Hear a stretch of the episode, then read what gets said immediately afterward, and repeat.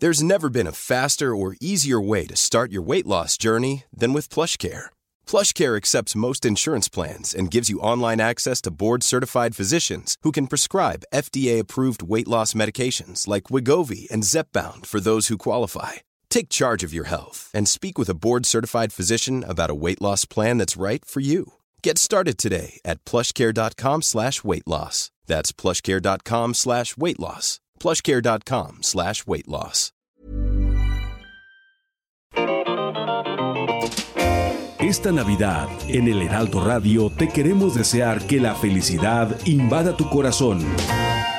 Gracias por ser parte de nuestra familia.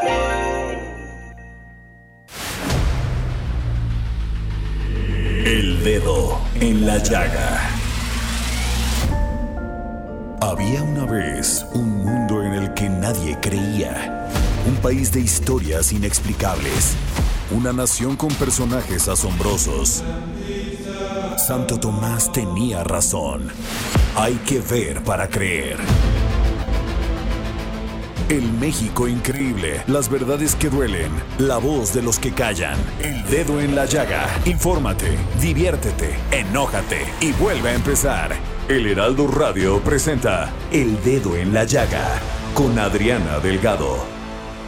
Campana sobre campana y sobre campana una, asómate a la ventana, verás al niño en la cuna. Belén, campanas de Belén, que los ángeles tocan, que nuevas me traes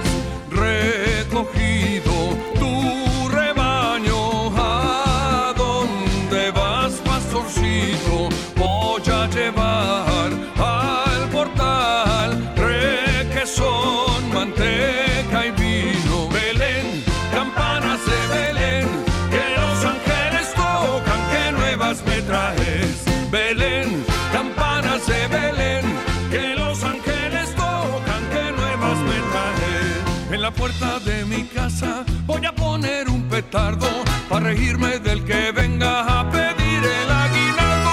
Pues si voy a dar a todo el que pide Nochebuena, yo sí que voy a tener que pedir puerta en puerta. Muy buenas tardes, muy buenas tardes tengan todos ustedes. Está usted en el dedo en la llaga de Adriana Delgado, en la frecuencia exacta que tiene que estar, 98.5 de su FM. Son las 3 con 2 de la tarde de este jueves 16 de diciembre de 2021.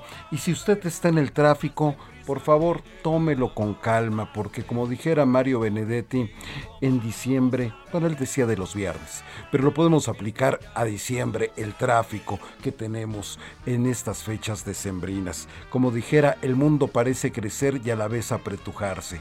Es ya quincena, Jueves 16, tómelo con calma, mucha gente en la calle, que bueno, todos cuídense, tomen su sana distancia, usen sus cubrebocas.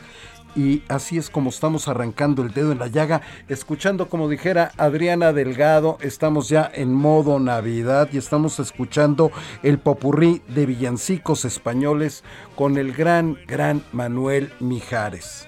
los peces en el río, pero mira cómo beben por ver a Dios nacido.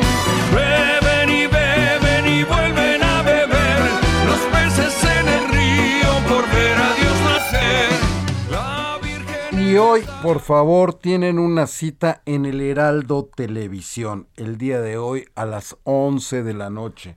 Usted no se puede perder la gran entrevista que le realizó Adriana Delgado a el presidente del Consejo Directivo de Fundación Azteca y de Grupo Dragón, así como vicepresidente del Comité Ejecutivo de Grupo Salinas. Me estoy refiriendo a la empresaria, a la política, a la mujer Ninfa Salinas Sada. Por favor, no se lo pueden perder. Ahí hablaron de muchísimas cosas importantes, importantes para todos nosotros.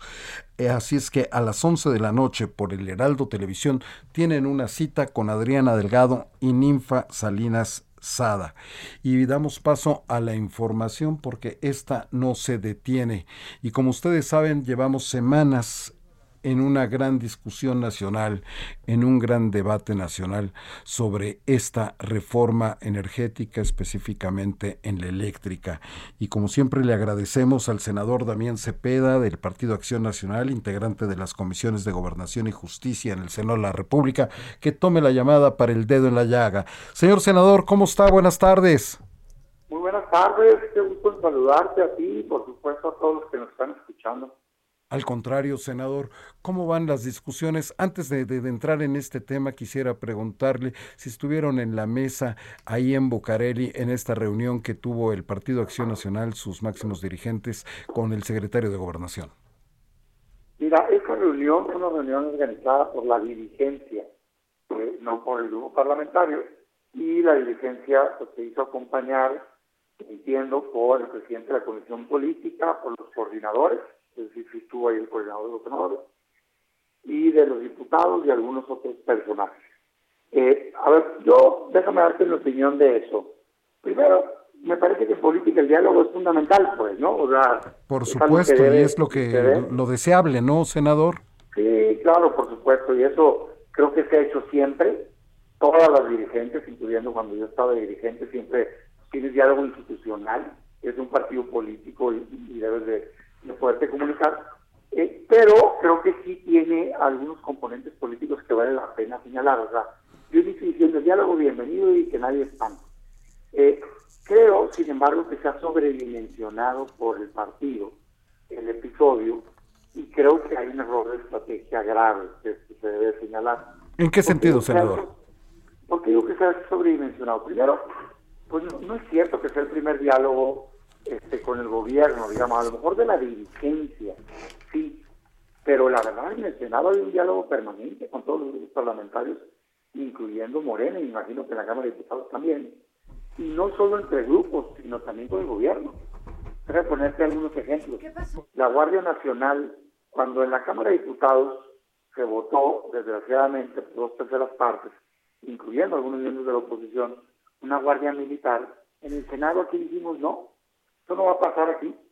Y se hizo una mesa técnica de trabajo de todos los grupos, la que está representando al PAN y estaba el gobierno representado, la Secretaría de Gobernación y la Secretaría Jurídica. En la revocación de mandato igual, se hizo aquí en el Senado una mesa de trabajo y estaban los grupos parlamentarios y el propio gobierno. En la reforma del Poder Judicial, hasta el Poder Judicial estaba sentado. O sea, lo que te quiero decir es que, cuando menos aquí en el Congreso de la Unión, ese diálogo ha sido permanente, pues, ¿no? Eh, creo que con la dirigencia no, hay qué bueno que ya se tenga. Eh, dicho eso, me pareció, me llama la atención eh, de cara al PAN este diálogo y cómo se le ha resaltado. Y creo que hay que tener cuidado con ingenuidades. ¿A qué me refiero? Yo escuchando al gobierno, al presidente, estos días, después de ese diálogo y demás, no me queda ni la menor duda de que lo único que quiere el gobierno con la oposición es sacarle los votos para sus reformas prioritarias que son, en nuestra opinión, dañinas, dañinas, particularmente reforma eléctrica, electoral y de Guardia Nacional Militar. O sea, lo único que quiere es eso, pues él lo dijo abiertamente ayer, antier, es que para que se enteren y van a ver y que no sé qué, ¿no? Y sigue atacando. Entonces, si tú sabes eso, y estás convencido que son dañinas, que no tienen solución, no es como que la vas a componer, está mal completa la reforma eléctrica. ¿Para qué pides tú mismo un diálogo de algo dañino? Pues yo creo que es lo mejor que le puede pasar a este país es que eso se vote ya, no en el vote, ya, y hay que votar en contra. O sea, yo lo que te quiero decir a ti es, de mi parte, es imposible que logren cambiar mi voto, tengan los diálogos que tengan. Porque es una reforma, la reforma eléctrica, que impulsa energía eléctrica cara y sucia, cuando lo que necesitas es energía limpia y barata. Y no es como que la puedas componer, es como si fuera una pistola que tiene tres balas, y le quitas una te siguen matando con dos. O sea, no veo el interés de sentarte a dialogar sobre una reforma completamente dañina, es lo que quiero decir. Damián, Y este, ah, soy Adriana Delgado, es que no sabes, me encontré con dos este accidentes en el periférico, pero ya estoy aquí. Este, ah, qué gusto. ¿por qué, ¿Por qué no estuviste tú en estas reuniones, querido Damián, senador Damián Cepeda? Ah, no, yo creo que eso es normal, porque pues obviamente no vas a llevar a todo el grupo parlamentario, para eso tenemos una coordinación, y a mí me pareció, la comisión me pareció bien, o sea, el dirigente, los coordinadores, en fin, yo en eso no tengo ni problema, ni celo, ni nada. Y el diálogo me parece bien también. Es lo que decía yo ahorita. Lo único que yo digo es, a ver, ha causado mucha confusión y quiero ser claro con los ciudadanos. Yo no voy a votar a favor de la reforma eléctrica, le cambien lo que le cambien. Al menos que la desechen. O sea, ¿el PAN se sigue manteniendo en esa posición? ¿O tú nada más, Damián? No, cuando menos en el Senado, esa es nuestra postura. ¿eh? Ok. Y mi llamado a la oposición completa es, no le busquen tres pies al gato, pues. Si la reforma está dañina, lo que toca es decir, no, o sea, Morena y el gobierno no tienen los votos. No, no, no es como que es que la van a pasar y vamos a componerla, no. Oye, si pero... Se mantiene la oposición firme. Pero ¿y qué tal si, si tienen el apoyo del PRI? porque como que no ha quedado muy claro si la rechazan o no, que van a hacer este reuniones con militantes, eso dice el PRI, para ver qué opinan los militantes y los simpatizantes. eso ha caído muy mal en quienes creemos que la oposición debe ser firme, congruente, con valor, que no nos deben de doblar, y el reclamo ha sido hoy es mantente, y esa es la exigencia que tenemos si no, pues no tiene caso ir juntos a nada, si se van a andar doblando. Pero lo que yo quiero decir es que ahora a eso se le sumó la percepción, ¿no? Ah, es que también lo están analizando acá. Yo quiero ser muy claro, no, no, el PAN no va a votar a favor de esa reforma. Estamos claros. Y yo mi opinión es, a ver, no le busquen. Hoy lo que debe hacer la oposición es mantenerse firme, pensar en el bien del país y decir, no, yo prefiero que se vote ya esa reforma no que le anden dando largas y buscando como sí, es no porque es dañina por completo, impulsa energía sucia y cara. Y entonces, ya rechazada, claro, siempre abiertos a todo lo que sea positivo, eso sí, o sea, me parece normal, y qué bueno que haya todas las cosas que sea, eso es muy bueno. Pero de esa reforma y del electoral y de la Guardia Nacional Militar, no, eso es lo que necesita la gente saber, no las vamos a apoyar háganle como le hagan y sí vamos a apoyar energía limpia y barata. Entonces, yo le digo para quedar claro, porque creo que ha causado mucha confusión. Eh, es, senador Damián Cepeda, nada más en un supuesto que el PRI dijera sí voy a votar por la reforma eléctrica y el PAN diga que no, pero van en alianza en algunos estados, ¿qué harían? A mí por eso no me gustó que patearan el voto después de la selección. Okay. Y te fijas, el PRI ha dicho que se vote después de la selección. Y digo, ¿por qué? ¿Por qué? o sea, pues, no me vayan a salir después con que, bueno, pues como ya, ya, ya le sacamos el provecho a las alianzas electorales, ahora sí, ahí van los votos. Ojalá y no, pues, ¿no? Pues yo lo que digo es, si alguien con quien está sumando esfuerzos le da votos al gobierno para hacer algo dañino contra los mexicanos. Yo en lo personal creo que no debemos de estar juntos en nada, así. Y claro, pues ya, si, oye, viene una votación y coincides en eso, ah, pues votas en conjunto, pero no como una alianza. O sea, o eres o no eres, pues no, o se defiende. Así de claro, o eres o no eres. Sin duda alguna. Por eso ha sido mi crítica hacia atrás, donde yo decía, es que no me digas que crea en una alianza que me está diciendo que va a ser oposición futura si en el presente veo que no eres oposición. Y lo decía yo por la pasada legislatura de diputados, donde el PRI le dio los votos en la Cámara de Diputados a Morena para aprobar una Guardia Nacional militar. La compusimos en el Senado. Y aquí se han estado a la altura, debo decir y reconocer. Pero los diputados le dieron los votos para la Guardia Nacional militar, no, no la civil le dieron los votos para la revocación coincidente con la elección. La compusimos en el Senado. Le dieron los votos para la reforma educativa que quitó la evaluación de calidad. le han dado los votos en ambas cámaras para nombrar todos los incondicionales que han querido en todos los órganos autónomos y el Poder Judicial. No, pues entonces, ¿para qué quieres? ¿Para cuándo quieres ser oposición? Como para cuándo nos ponemos las pilas, ¿no? Pues claro. Yo lo que creo es que hay un peligro y un daño de Morena que tenemos que parar. Por eso me parece extraño, en términos de estrategia, que si sabes, porque a los cuatro vientos gobierno está diciendo, lo único que me interesa de la oposición es sacarle los votos para una dañina reforma electoral, una dañina reforma en Guardia Nacional Militar y una dañina reforma eléctrica, y tú eres el que pide si te sentas como, ¿para qué? Pues si tienes los votos, dile que no, vota que no, que se deseche, y entonces se abre una agenda positiva. Pero bueno, a ver, digo, yo lo único que quiero que quede claro es que no se está negociando la postura del PAN, del Senado de la República, en términos de la reforma. La postura está definida y es no. Pues muchas gracias, senador Damián Cepeda, integrante de las comisiones de Gobernación y Justicia en el Senado de la República. Muchas gracias por tomarnos la llamada. Muchas gracias. Hasta luego. Saludos, eh, toda la orden. Gracias. Y bueno, fíjense que el Laboratorio Nacional de Referencia de COFEPRIS recibe dos certificaciones por calidad y, consisten en la red recertificación bajo la norma ISO, bueno, ya me llevaría muchos datos aquí, y la acreditación de laboratorios de ensayo y calibración. Ambas evaluaciones fueron superadas con cero no conformidades, es decir, calificación perfecta. Respaldan el rigor científico del único laboratorio facultado para el análisis de vacunas para la aplicación en territorio mexicano y este, y este año ha examinado y emitido resultados para más de 130 lotes de vacunas contra el COVID.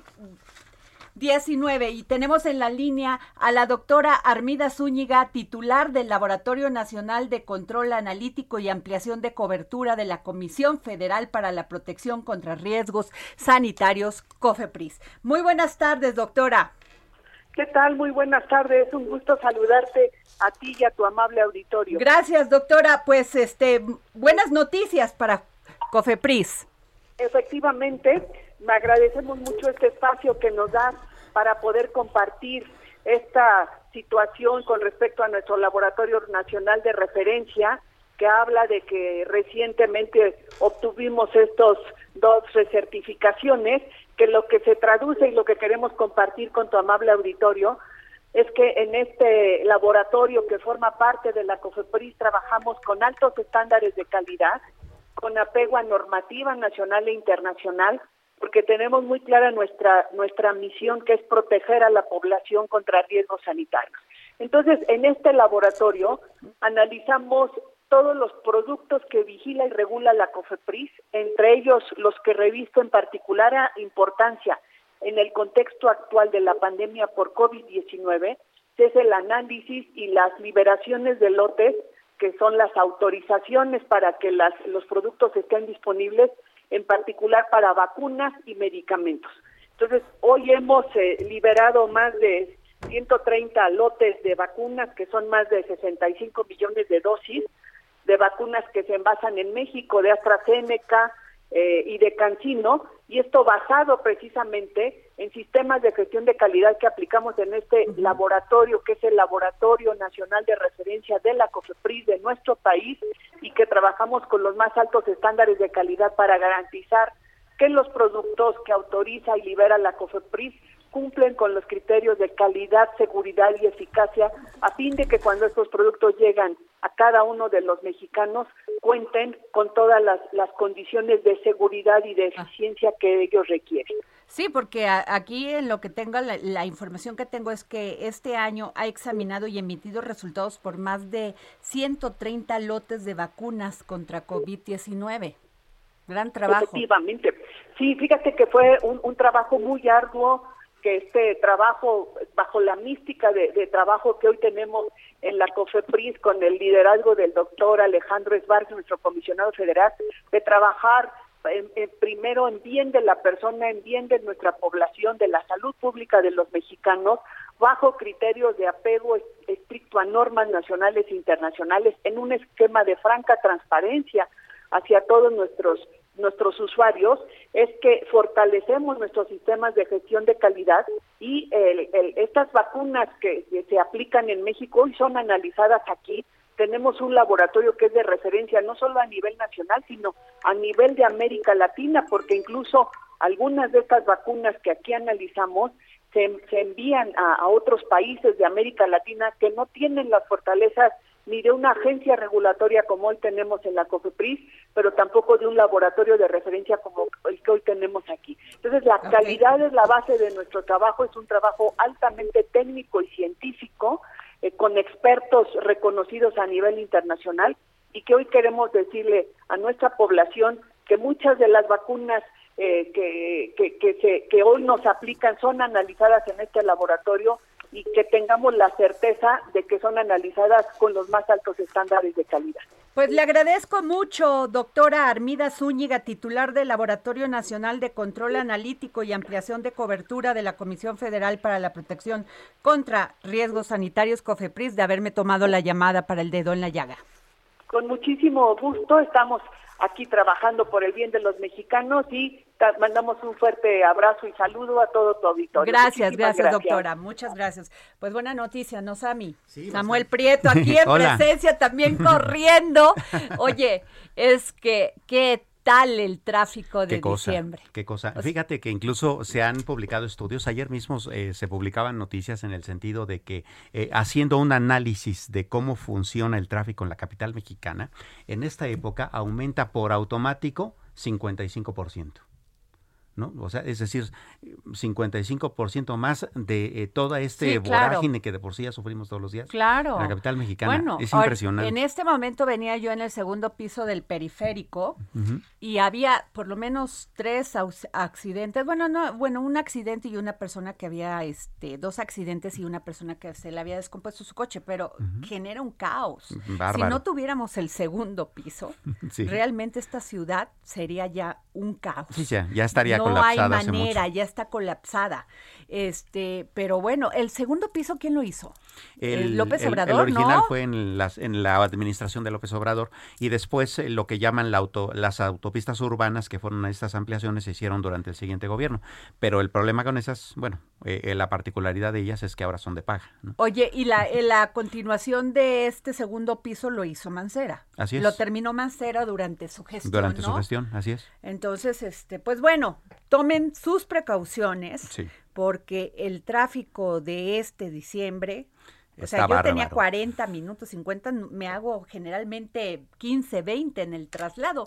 Tomen sus precauciones. Sami, ¿cómo estás, Samuel Prieto? Muy bien, muchas gracias. Qué, qué placer estar aquí contigo. ¿Qué tal este, y nomás para, para aderezar lo que vamos a platicar en un momento que llegue Mauricio Flores, y es que entre enero y noviembre del 2021, los trabajadores mexicanos han sacado por concepto de desempleo 20 mil 56 millones de pesos de sus cuentas individuales para el retiro. Así es. Un monto récord para un periodo similar, de acuerdo con las estadísticas de la Comisión Nacional del Sistema de Ahorro para el Retiro, la CONSAR. La, verdad, ahí sí ya no entendí porque dicen que todo está bien, que muchas personas ya recuperaron su empleo y cuando vemos estas cifras, que son cifras duras, pues ya no son incuestionables, claro, porque ahora resulta que en este año que se supone que ya estábamos, ya ya habíamos tocado fondo y estábamos en el rebote, están pidiéndose todavía más eh, ayudas para el desempleo que en el año de la crisis, ¿no? Porque estamos rompiendo ese récord, lo cual significa, primero, que no toda la gente está recuperando su empleo tanto como parece la percepción, y segundo, que muchos se están integrando a lo que es la economía informal. ¿No? Entonces, eh, al, al, ser economía informal y ser ingresos pues de bajos recursos, pues tienen que recurrir a estas, a estas ayudas para poder sobrevivir, y fíjate lo cual es un problema. Que además es un tema porque el ingreso corriente trimestral de los hogares mexicanos durante el 2020 fue de 40.594 pesos, 9.9% menos, Así es. menos que 55.073 pesos registrados en el primer trimestre del mismo año, reveló el Instituto Nacional de Geografía y Estadística, el INEGI. Significa que en cada hogar hay cada vez menos dinero, ¿no? Más el hecho de que ese menos dinero también puede comprar menos por la inflación. Entonces tenemos ahí un doble problema bastante fuerte. Bueno, nos vamos a un corte y regresamos porque ahí viene Mauricio Flores, este Jorge Sandoval a la mesa, todos aquí en el dedo en la llaga. Niño en la cuna, Belén, campanas de Belén, que los ángeles tocan, que nuevas me traes, recogido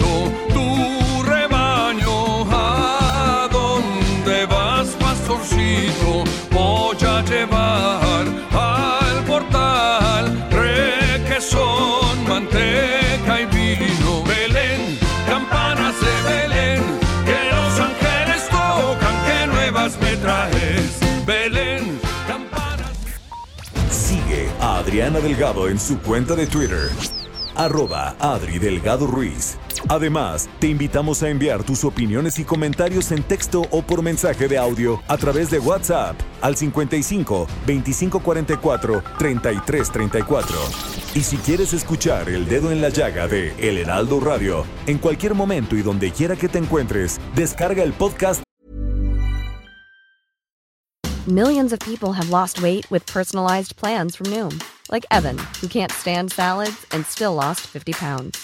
Salads, generally, for most people, are the easy button, right? For me, that wasn't an option. I never really was a salad guy. That's just not who I am. But Noom worked for me. Get your personalized plan today at Noom.com. Real Noom user compensated to provide their story. In four weeks, the typical Noom user can expect to lose one to two pounds per week. Individual results may vary. Disponible en Spotify y iTunes. Heraldo Radio, la HCL se comparte, se ve y ahora también se escucha.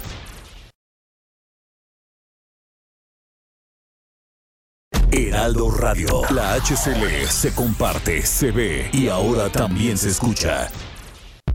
Sigue a Adriana Delgado en su cuenta de Twitter en arroba Adri Delgado Ruiz. Y envíanos tus comentarios vía WhatsApp al 55 25 44 33 34 o 55 25 02 21 04.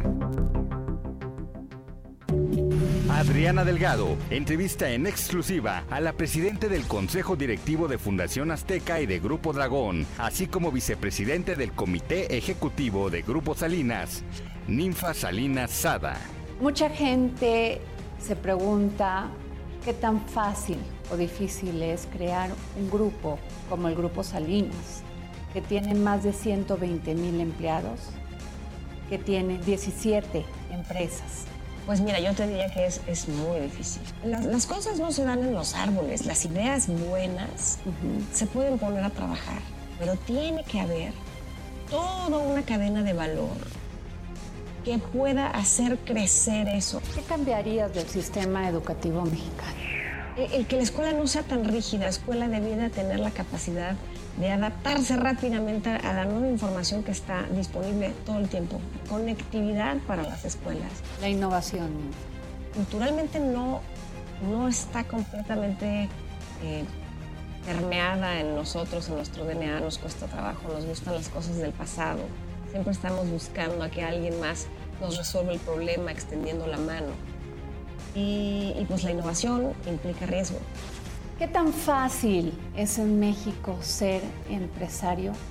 Dificilísimo, es dificilísimo hacer dinero, es dificilísimo echar un negocio a andar y te vas a llevar miles de decepciones. Tenemos un país que está lleno de trabas para poder consolidar una empresa. Muchos jóvenes se desaniman porque conocen el fracaso muy joven, muy rápido cuando inician con una empresa. Yo creo que el fracaso es, es parte de, de, la naturaleza de emprender. ¿Qué cualidades admiras de tu padre Ricardo Salinas? Su gran capacidad para, para el cambio, su gran capacidad para tomar riesgos y para que cuando las cosas se ponen difíciles, más se empujan. Jueves, 11 de la noche, El Dedo en la Llaga, Heraldo Televisión. Ruta 2022. Gracias Adriana, gracias amigos del dedo en la llaga. Y ya estamos en ruta 2022 y vamos a hablar sobre un estado, un estado que es muy importante para nuestro país porque es una puerta enorme de divisas internacionales debido al alto nivel de turismo que se maneja en ese estado, aunque ese estado es mucho más que turismo. Me refiero a Quintana Roo. En Quintana Roo ya se dieron a conocer nombres de las posibles personas, personajes que podrían estar en la encuesta para elegir a su representante, al que vaya a dirigir el gobierno de Quintana Roo. Ahí se encuentran, se nombra la senadora Maribel Villegas Canché, la alcaldesa de Cancún, Mara Lezama Espinosa, la expresidente municipal de Solidaridad, Laura Beristain Navarrete, el senador José Luis Pech y el exdiputado federal Luis Alegre Salazar, más los que se puedan ir sumando. Pero esta tarde vamos a platicar con uno de ellos, una mujer que ha marcado historia en ese estado. Me refiero a Laura Beristain Navarrete. Doña Laura, ¿cómo está? Con el gusto de saludarles en el programa El Dedo en la Llaga, a todo el equipo El Heraldo de México. Muchas gracias por esta comunicación, por esta entrevista desde Solidaridad Quintana Roo, que es Playa del Carmen. Les mando un muy fuerte abrazo y estoy a la orden. Doña Laura, el pasado lunes el Heraldo de México publicó las encuestas, las primeras encuestas donde se elegirá gobernador en los estados. Y a la pregunta si la elección fuera hoy por qué partido político votaría, ahí en Quintana Roo lo que la gente contestó fue que el 38.9% votaría por Morena y muy lejano el Partido Acción Nacional con un 29.8%. Y mejor ya no hablemos ni del PRI, ni de Movimiento Ciudadano, ni del PT, ni del PRD, ni del Partido Verde, ni del PANAL. Doña Laura, ¿cómo ve esto? El tema es que Quintana Roo está sumido en muchos negativos y Morena nos da la esperanza de por fin llegar la izquierda a todo el Estado, llegar la transformación con todos los preceptos que a bien tiene trabajar el presidente de la República, Andrés Manuel López Obrador. En mi caso, te diría que de ser gobernadora de este estado, yo lo que haría es replicar lo que hice como alcalde en solidaridad. En el tema de materia económica, replicar eh, mi éxito como alcaldesa de solidaridad, cuyos resultados financieros en 2021 se registró un superávit presupuestal. Eso, eso lo pueden presumir muy pocas alcaldías, muy pocos estados, creo que ninguno, y tampoco el gobierno federal. Creo que desde el gobierno de Porfirio Díaz no existía superávit, esa es una buena, muy buena noticia. Pero ¿cuál es la estrategia que implementaría para seguir esto en todo el estado? ¿Qué propongo? En materia económica para Quintana Roo, cero deuda y pagar, pagar esta deuda multimillonaria que nos heredan hoy los gobiernos neoliberales del PRI, del PAN, del PRD y algunos otros aliados. ¿Cómo lo haremos? Con un combate frontal a la corrupción y con un gobierno austero y republicano. En mi punto número dos, enjuiciar al gobernador actual, a Carlos Manuel Joaquín González. Eso es muy fuerte. Por dejar mal al Estado en un endeudamiento durísimo y castigar el atraco que ha sido terrible para el pueblo de Quintana Roo y recuperar lo robado. Y brevemente, doña Laura Beristain, aspirante a gobernar el estado de Quintana Roo, aspirante a la candidatura de Morena. Tres acciones muy breves, este, doña Laura, que implementaría directamente sobre un tema que nos importa mucho aquí, eh, Adriana Delgado, al dedo en la llaga, las políticas de género, pero directamente para la mujer. La mujer necesita todo, estrategias, campañas, promover la no discriminación, eh, la policía de proximidad social, igualdad, derechos humanos visitarlas, conocerlas, detectar los grupos, los grupos minoritarios excluidos y vulnerables de la sociedad. Todo esto mejora la calidad de vida. La madre, la mujer, la hija, la hermana tiene que recibir la ayuda global y aquí necesitamos y es lo que yo voy a hacer, abrazar a la mujer para que sea una vida segura para que tenga un gobierno que la acompañe ante cualquier situación. Pues Laura Beristain, aspirante a la candidatura de Morena para el gobierno de Quintana Roo, muchísimas gracias a nombre de Adriana Delgado y el dedo en la llaga. Quiero aprovechar tus micrófonos, el dedo en la llaga, el Heraldo de México, Adriana Delgado, muchas gracias para decirles que vamos a trabajar fuerte, vamos a atender las necesidades básicas de la población más vulnerable. Haremos realidad los programas sociales de la cuarta transformación sin lastimar la economía de los más necesitados. Muchísimas gracias, Laura Beristain. Agradezco a todo el equipo del Heraldo, agradezco a toda la producción del Dedo en la Llaga. Les mando un abrazo. Adriana Delgado, felicidades y estamos pendientes. Es un honor estar con ustedes esta tarde desde Playa del Carmen, Solidaridad Quintana Roo. Ruta 2022. Bueno, y regresamos aquí al dedo en la llaga. Ya llegó Mauricio Flores. Finalmente, prófugo del centro histórico. Ahí les va. Iba, me iba a ir con el INEGI y todo esto que estoy diciendo sobre que en el 2020 la principal fuente de ingreso de los hogares es el trabajo asalariado. Ahí habríamos que debatir sobre lo que dice el gobierno federal, que los empresarios, los FIFIs, estos, pues, son los que generan trabajo. Pero quiero darles esta información. La FED anticipa final de compra de bonos y prevé tres aumentos de tasas en 2022.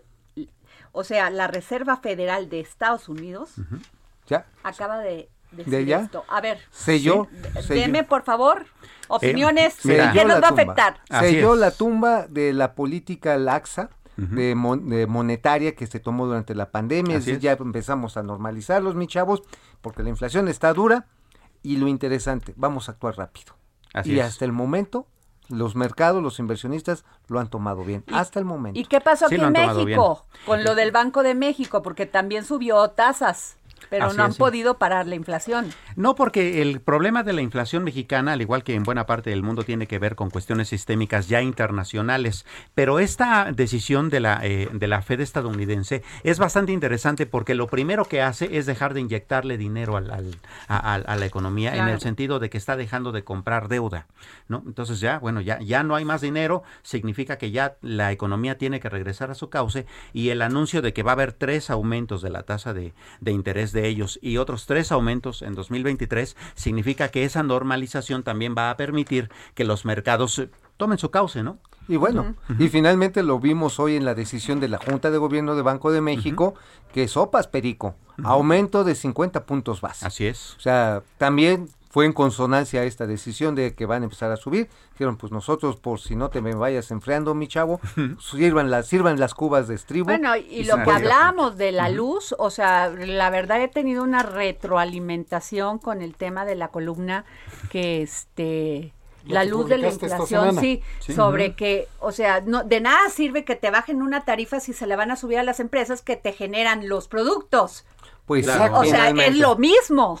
Finalmente, pues un balazo en las patas, pues, Pues dirían sí. en mi rancho. O sea, ¿Estás de acuerdo? O sea, te- te- por un lado va a brincar, por un lado los precios son como la energía, ni se crea ni se destruye, solamente se transforman. transforman y Ay. aumentan. Solamente aumenta. Bueno, Yo diría. sería esa la teoría del Big Bang. En ese sentido, no, sigue expandiéndose los precios. Oye, Jorge, pero tú tienes una información, a ver. Pues sí, fíjate que va a ser 27% más cara que hace un año lo que te va a costar la cena de Navidad. Ay, esta ¿por qué, vez. ¿por qué das siempre información que no nos gusta? Oye, pero... Porque ahí Depende de qué Por- vayas Porque a dicen cenar. que las malas noticias deben de correr rápido. Oye, depende de qué vayas a cenar. Si vas a, a cenar... A ver, el pollo subió. eh, El sí, pollo subió. El pollo pollo subió. El jitomate sí. ni lo. A ver, el jitomate digas. está por, ah, o sea, y en todas las cenas, por lo menos mexicanas, este, donde hay ingredientes. El pavo también el- sería el- un claro, el jaloncito. jitomate es- Mira, carne hasta los nopales subieron el 5.53%. Sí. El nopal. El nopal. O sea, ya los del romeritos. camarón que subió el 12.72%. Y el mole y las salsas con las que se hacen. Estoy hablando O de sea, los el romerito. del. Los romeritos. Los romeritos. O sea, los romeritos te subieron, imagínate, subieron el 7.32 los moles y las salsas también. Uy, Oye, los y que digamos que es el 22. platillo más, más, más Y barato. la de pierna, to- que le pones todos los ingredientes así. Ajá, la carne de cerdo también sería un jalón Bueno, como del a ver, ahí te 15%. va. Muchas personas hacen tamales el 24 y con toda la familia. A ver, el maíz. Sí. Uf, A ver, la tortilla. La harina de maíz se dio un jalón de tomate, 12%. el chile, o sea, muchos componentes de los tamales, ¿no? Iba a decir que podemos recurrir a- al clásico manjar mexicano que se trata de el caviar del Bajío. ¿Cuál es? A Los ver. frijoles negros. Pues esos También de subieron. haber subido. También subieron. No, o sea, por subieron. Dios, Mauricio, Sí, es que es una realidad, aunque el- digan que no y el Ahí gobierno está. federal salga, que todo está bien, no, no, no está No, bien. no. Es más, de acuerdo a una El encuesta... kilo de frijol, Mau, si ¿A tú cuánto? vas a, el, el kilo está en 42 pesos. bueno. Si tú compras en el mercado de Jamaica el pollo, el kilo te da 45 pesos. Pero Entonces del- el frijol o sea, y el hablas pollo como si fueras al mercado. Amo de caso. O sea, No, como Jorge si sí va al mercado. Sí. Hace labores propias de su sexo. Oye, pero ahí te van a o sea, decir que o sea, subieron, que subió el Exacto. Salario mínimo. Lo que no están explicando es que ese salario mínimo se vuelve costo para las empresas también. Sí. Sí, Claro. efectivamente. Claro, de porque ¿de dónde va a jalar el generando. empresario para poder pagar los sueldos de las personas? Pero aquí hay, hay un efecto ya que me preocupa mucho porque puede convertirse en un efecto de inflación inercial. Es decir, que empieza unos a subirse tras otros. Ya ahorita el salario mínimo le van a dar un jalón como de 20%, ¿no? Más o menos. 22. 22%. Bueno, lo que vemos está en que el salario contractual promedio subió 7% en lo, en lo que va del año. Ya se lo chupó la bruja, ya se lo chupó la inflación. Sí, ya. Y el aumento del salario mínimo, hoy por hoy, ya no, No, es bueno. suficiente, ya se Ya. evaporó. Entonces, tienes la presión salarial y la presión del costo para la empresa. Sí, de hecho, fíjate, hay un estudio de, de- de la agencia digital EPA que dice que el 70% de los mexicanos ya están considerando o están haciendo cambios en la marca de los productos que compran. Ya compran genéricos, ¿no? ya compran por más supuesto. baratito. ¿no? Sí, claro. El 70%, 8 de cada 10 eh, consumidores va a cerrar su compra de, de- de año nuevo en función pues, de la oferta que Pues haya. sí. ¿no? Porque no hay de otra. Y fíjate, algo bien sintomático con respecto a las compras de esta temporada. El Buen Fin, que es el referente que tenemos, Ajá. no llegó a la meta. El año Sí. pasado el Buen Fin tuvo una derrama de 239 mil millones. Este año solo se lo- lograron 191 mil millones. Pues es que ya no le quisieron 25% entrar ni Walmart ni sí. nadie les quiso en- le Sí, ¿no? O nada más puros meses sin interés. Y además es. aguas, porque hay muchísimas personas que se endrogaron con la tarjeta de Y crédito. feo. Hijos, balazo en las patas. O sea, Sí, y terrible más con la porque tasa de interés. recuerden que usar una tarjeta, utilizar una tarjeta puede ser muy satisfactorio de momento, pero si no la paga usted a tiempo, Hijo. le cobran interés. Y pagarla a tiempo. Y, y los Sí. intereses de las tarjetas en cuánto están. Pues, Eso depende de la tarjeta de crédito, pero digamos que la más barata es un 15% anual, la más barata. Mínimo. Aguas. Mínimo. Y hay unas que se van al 75, Sí. 78. Y se te va haciendo grande la deuda porque no pagas el primer, el primer mes, se te sigue haciendo hasta que ya no puedes, es una bola de nieve. Sí, Así es. totalmente. Efectivamente, Totalmente. solamente si pagas el mínimo, no sirve de nada que pagues el mínimo. No lo, tienes- lo regalas. Lo estás regalando. Finalmente estás cubriendo más los intereses. Y en esto de los sucedáneos, pues ni modo, adiós Moes Chandon, bienvenido Sidra Santa Claus. Bueno, pues mira, Pues sí, yo claro. creo que hay que ajustarnos Claro, la sí, bolsa, claro. hay que tener cuidado. Digo, no puedes dejar de vivir y de seguir pues gozando la vida, pero sí tienes que tener cuidado con tus Sí, gastos, claro. no endrogarte, por favor, no, Claro. no, usen la tarjeta de crédito, Exacto. porque es una bola de nieve que les va a seguir, que Sí. puede acabar con su economía Oye, y con, su, ¿podemos- con lo que han logrado en vida. ¿Podemos decir esto, abrazos, no regalos? Pues sí. Ándale. Pues sí. Bueno, no, un regalo chiquito, ¿no? Regalo chiquito. Bueno, Ah, yo nunca he simbólico, tenido un regalo tuyo, ¿eh, mi simbólico. querido Ah, Mauri, no, así ah. que no es por Sí. la por la situación económica. No, ese, ese- ese- ese es mi codesco natural. Sí. Bueno, es más, las mismas empresas están recortando gastos y están recortándolos pues porque a ellos también les pegó. Claro. Fíjate, otro estudio que es el termómetro laboral de OCC dice que el 60% de los trabajadores no tuvieron un festejo de fin de año de su empresa.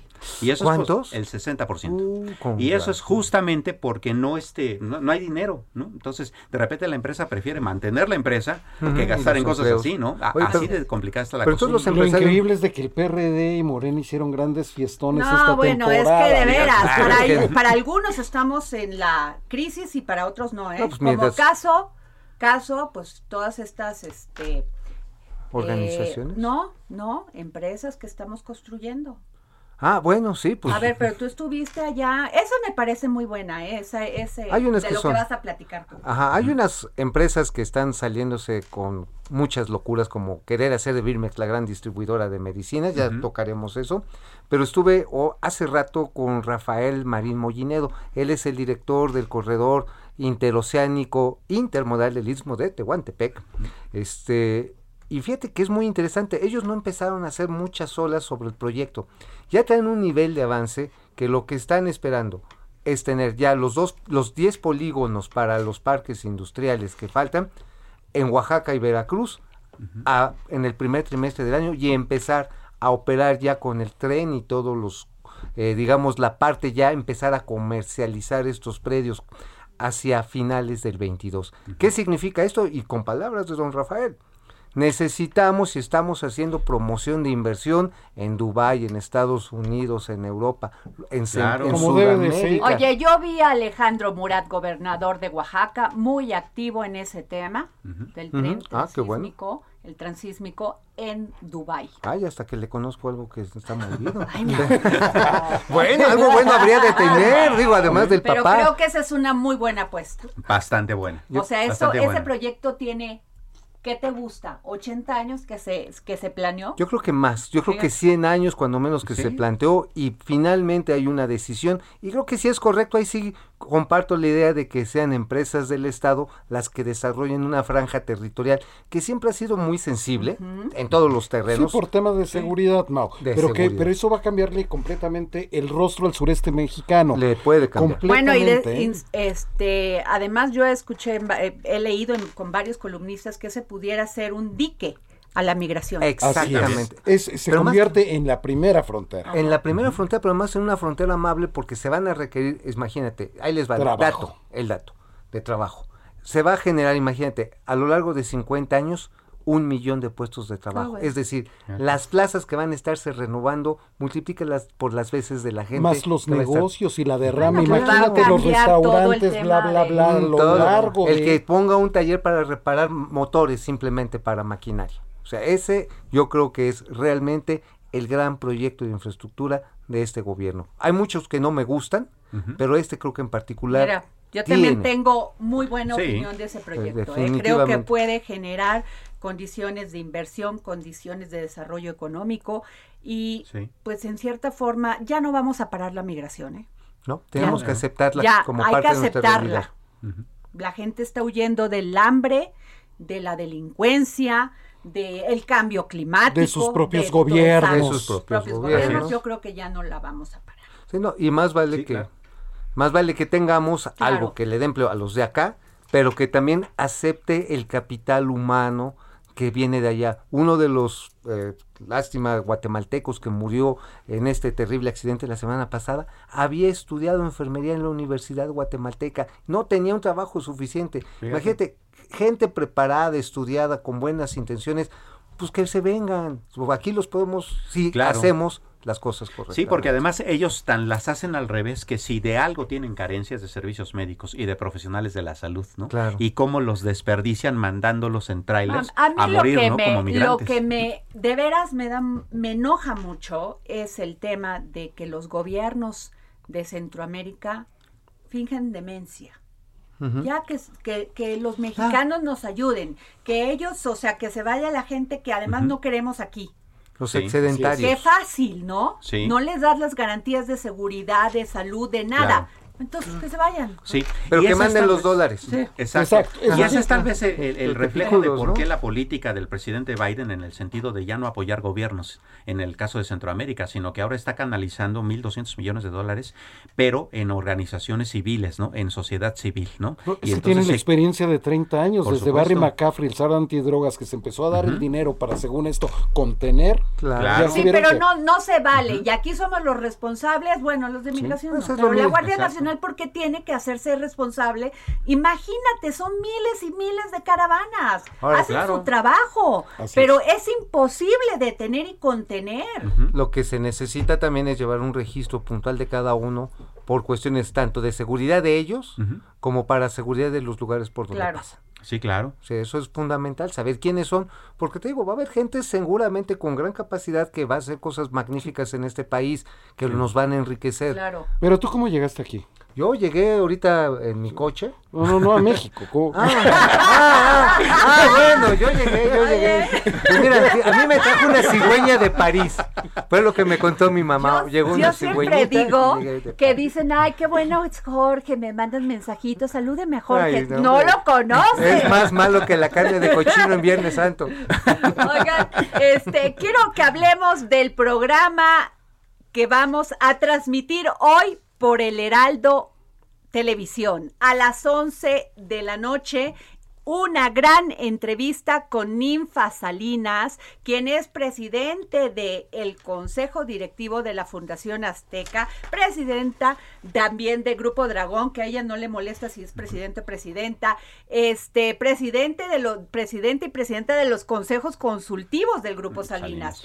Y habló, no saben este, el- la diferencia entre empresario y emprendedor, nos dijo qué piensa de la educación en México, nos dijo que, este, cómo ve ella el fracaso, qué piensa de su papá Ricardo Salinas, bueno, Vaya, cosas interesantes. Fíjate, ¿A a mí me llama la ¿A qué atención. a las 11 de la noche por Ah, Heraldo, lo pueden Heraldo. seguir en el canal 10. 10.1, ahí lo Tenemos un minuto, Sí. Samuel. Fíjate, dos citas de ella, bien interesantes, dificilísimo, es dificilísimo hacer dinero, es dificilísimo echar un negocio a andar y, y te vas a llevar miles de decepciones. Tenemos un país lleno de trabas sistémicas para poder Uy, consolidar una Totalmente empresa. cierto, ¿eh? Así es. Es más fácil en este país muchas veces dedicarse a la delincuencia que hacer una empresa. Es cierto. Pero pues no hay de, no, no tiene que caer el ánimo. No, Tenemos su- que seguir luchando los mexicanos con esa fuerza que nos caracteriza y emoción y pasión. Si no Por tenemos la capacidad de responder ante estos retos, nos podemos Bueno, despedir de nuestros Despídanse, Mauricio Flores. Vámonos. Bueno, Samuel Prieto, Jorge tardes. Sandoval. Buenas tardes. Buenas bueno, nos vemos provechito. mañana aquí para seguir poniendo el dedo en la llaga. Yo soy Adriana Delgado y nos escucha usted a través de la 98.5. Eh, Pastorcito voy a llevar al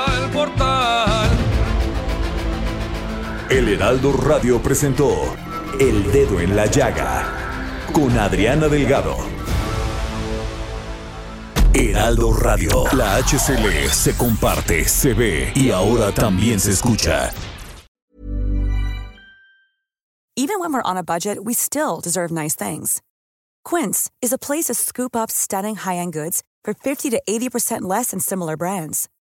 They have buttery soft cashmere sweaters starting at $50, luxurious Italian leather bags, and so much more. Plus, Quince only works with factories that use safe, ethical, and responsible manufacturing. Get the high-end goods you'll love without the high price tag with Quince. Go to quince.com slash style for free shipping and 365-day returns.